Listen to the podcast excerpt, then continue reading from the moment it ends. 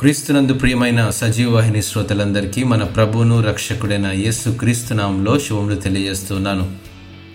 అనుదిన వాహిని ద్వారా అనుదినం ఆత్మీయంగా మీరు బలపడుతున్నారని ఆశిస్తూ ఉన్నాను. ఈ యొక్క పాఠ్యభాగంలో నా అనేవారు నాశనం అవ్వకూడదని అనే అంశాన్ని అధ్యయనం చేసుకుందాం. స్నేహం స్నేహితులు. ఈ మాటల్లో ఎంతో తీయని అనుబంధాలు భావోద్వేగాలు. కుల మత భేదాలు లేనిది బీద ధనిక తారతమ్యాలు చూడనిది. బంధుత్వాల కన్నా మిన్నది స్నేహమే.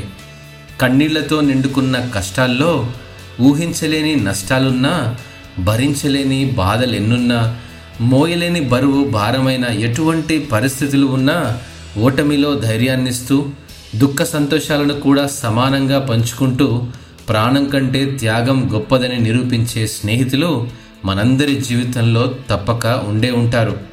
నాకు కూడా ఇటువంటి స్నేహితులు ఉన్నారు. నేనంటాను స్నేహితులు లేని జీవితం కూడా వ్యర్థమే. మంచి స్నేహితుడు తన స్నేహితుల క్షేమం కోసం ప్రయాసపడతాడు. తన స్నేహితులకు మార్గదర్శిగా జీవిస్తాడు. నిజమైన స్నేహితుడు తన మంచి స్నేహితుల నుండి దూరం అవ్వడం కష్టతరం. మీ అనుభవాల అభిప్రాయాలను బట్టి ఒకసారి ఆలోచన చేయండి. పరిశుద్ధ గ్రంథంలో ఇద్దరు వారి అభిప్రాయాలు వ్యక్తం చేశారు. ఒకరు మోషే మరొకరు అపోసరైనటువంటి పౌలు. స్నేహితులను విడనాడి రావడానికి మోషే కూడా గొప్ప వేదనను వ్యక్తపరిచాడు. దేవునిని సినాయి పర్వతంపై కలుసుకోవడానికి వెళుతున్నప్పుడు బంగారు దూడను ఆరాధించిన సోదరుడిని సోదరిని ఒక జనాంగాన్ని కోల్పోతానన్న ఆలోచన ఎదురైనప్పుడు నిర్గమకాండము ముప్పై రెండవ అధ్యాయం ముప్పై రెండవ వచనంలో ధ్యానం చేస్తూ ఉన్నప్పుడు నా అనేవారు నాశనమవ్వకూడదని మోషే దేవునితో చేసిన విజ్ఞాపన నాకు ఆశ్చర్యాన్ని కలుగజేసింది. అతడు తన వారి విషయమై ఎంతగా చింతిస్తున్నాడో వ్యక్తపరుస్తూ అయ్యో నీవు వారి పాపమును ఒకవేళ పరిహరించితివా? లేనిడలా నీవు వ్రాసిన నీ గ్రంథంలో నుండి నా పేరు తుడిచివేయమని ప్రతిమాలు కొనుచున్నానని అంటూ ఆ శిక్షణంతా తనపై వేసుకునే గొప్ప మనస్సు మోషే కలిగి ఉన్నాడు.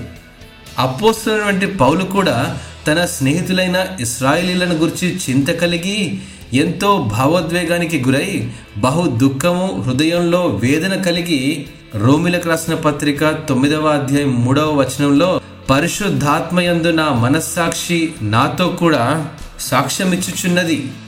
సాధ్యమైన ఎడల దేహ సంబంధులైన నా సహోదరుల కొరకు నేను క్రీస్తు నుండి వేరై శాపగ్రస్తుడనై ఉండగోరుదును అని అంటూ దేవునికి విజ్ఞాపన చేస్తూ ఉన్నాడు.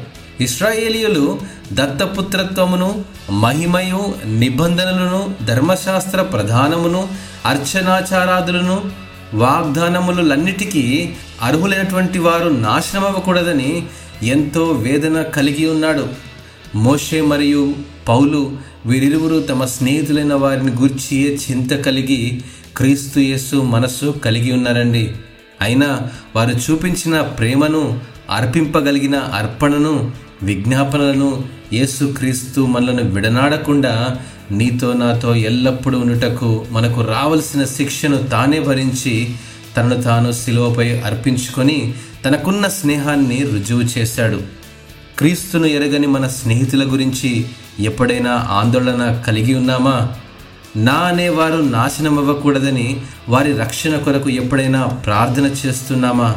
మనం పొందిన సువార్త ఆనందాన్ని మన స్నేహితులతో పంచుకుంటున్నామా? ఒక్కసారి ఆలోచన చేద్దాం. ఇటు మాటలు మన హృదయాన్ని స్పందించేలా దేవుడు ఆశీర్వదించునుగాక. ఆమెన్.